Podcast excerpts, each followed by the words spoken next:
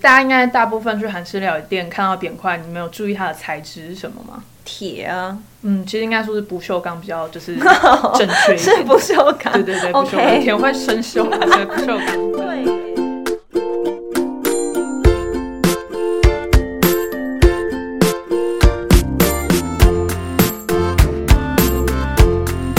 有了不，안녕하세요，我哦是雨桐。大家说韩语，又到了学习韩语、聊聊韩国文化的时间了。想学韩语，请搜寻“韩语观光城”粉丝团和“巨匠线上”四个字。那我们今天邀请的特别来宾是一木老师，欢迎你。 Hello，我是伊木老师。因为古代的韩国的房子，他们其实厨房是没地方吃饭的，嗯哦，所以用餐的时候呢，这些就是家庭主妇们就要把做好的饭菜跟筷子放在一种矮矮的桌子上面，嗯这种东西叫做 p o p s a n 就是一种很像小茶几的东西。对，，很像就是那种小茶几、小小木桌，嗯，然后就是把它放在上面之后，然后还有餐具一同的端到房间里面。其实大部分都是这样子奉给公公婆婆吃因饭，为对，吃饭这样子。所以就是为了避免在途中滚落，所以他们就做成扁，因为扁的就一定不会滚来滚去对啊嘛。那为什么会使用金属材质？就是有可能就是以前古代的话比较有钱，就说银的。他们会使用金属材质，主要有三个原因哦。第一个是、呃，古代韩国人觉得把筷子做的不方便一点哦，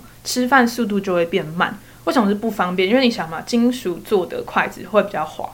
真的很滑、欸，对，所以你夹什么东西就很容易一直就是滑掉。掉啊啦，对，所以就变成说，你做的比较不方便一点的话，吃饭速度就会变得比较慢。嗯那这样子就会显得就是你比较稳重一点，你不会就是哦一直快速扒饭这样子，不会，你是慢慢夹慢慢吃，就会比较高雅这样子。嗯，那第二种说法是说，韩国人有腌泡菜的习惯，腌泡菜。那因为那个泡菜就是腌在瓮瓮里面，它是一对整个大瓮，对啊，所以它就变成说你要去检查它的时候有点麻烦。现在不像就是以前又不像现在有那种手电筒什么之类的，哦我觉得比较不不方便一点。那、嗯因为它那种瓮都是放在室外，那如果说有人想要下毒毒你，对他想要毒你怎么办？哦，那我们就是可以用人家说嘛，用音来测试有没有毒，对不对？哎、很有道理耶、嗯所以就用有钱人家的话用的音之筷子就可以就是这样子插进去，然后看有没有毒这样子。每一餐都在检查，没错，那最后一个就是最实际的原因，就是因为韩国的饮食有很多很多汤类的，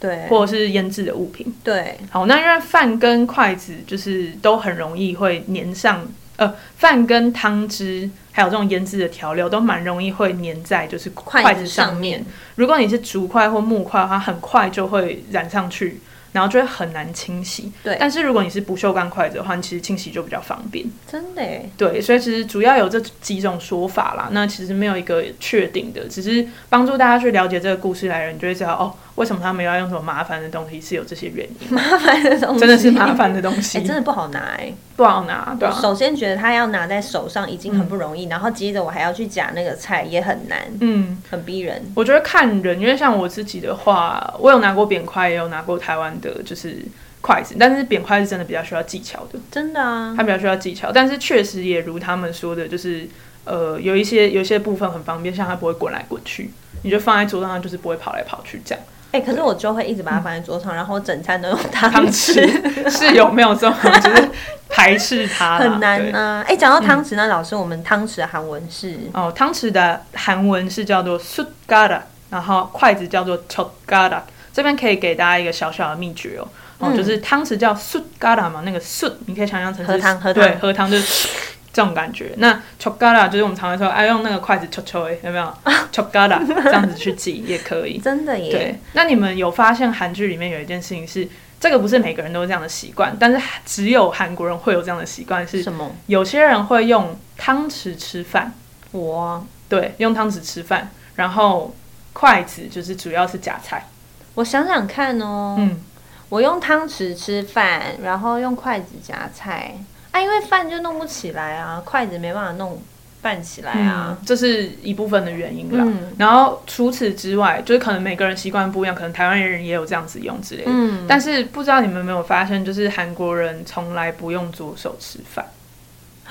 为什么？他们只诶我好会像用右手这样单手换他的筷子跟汤匙。哎、对耶，对对，就对不会左手拿汤匙，然后右手拿筷子。嗯，就他们觉得同时把两只手放在就是餐桌上，这样子有点就是不优雅什么之类的。嗯，对，所以他们就是都是用右手，然后左手就是永远都是放在桌子底下面，不会放在桌子上面。哦，然后再来是台湾人吃饭的时候，有时候小时候我们会教嘛，饭是不是要用捧的，对啊，韩国人不能我捧知道饭。在韩国是不可以把饭拿起来吃的，你知道原因是什么吗？是很像是很像乞丐吗？我对，印象中很像乞丐，但你就觉得很好笑。那如果就是在台湾把饭放在桌上吃，妈妈会人家就生说气哦他就说你是狗嘛。对 我啊，想说，为什么到底要为难谁？对啊，你为什么 把头这样去接着饭碗？嗯你应该要把碗拿起来。妈妈讲的，对，就是类似这样。但我觉得就各有好处啦，因为像韩国还有一个不能捧碗的原因，是因为如果你去外面吃饭，嗯，他们装饭的那个容器是不锈钢，他们烫拿出来超烫。 你要怎么捧？你捧给我看。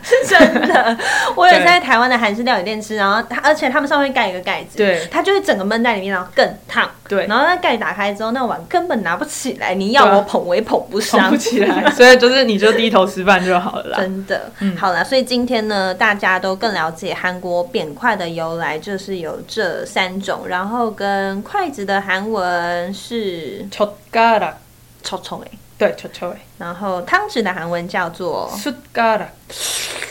没错，老师是不是有一个筷子汤匙结合的一个单字？，对，它叫做苏酒，就是把它的汤匙的第一个字，然后把尾音去掉，然后再加筷子的第一个字 “cho” 的那个字的尾音去掉，就变苏酒。所以有的时候你可能你去吃饭的时候，他们通常都是已经桌上摆好那些盒子，里对面有汤匙、筷子，那有时候就用完了嘛。用完了。那他可能就是那个服务人忙嗯员还没对，还没补上，你就这样一梦苏州主食哦，苏州就是汤匙筷子，这样讲比较快，嗯不然你苏嘎啦巧克力主食哦，好累哦，对不 对？对，苏州主食哦，这样就可以了。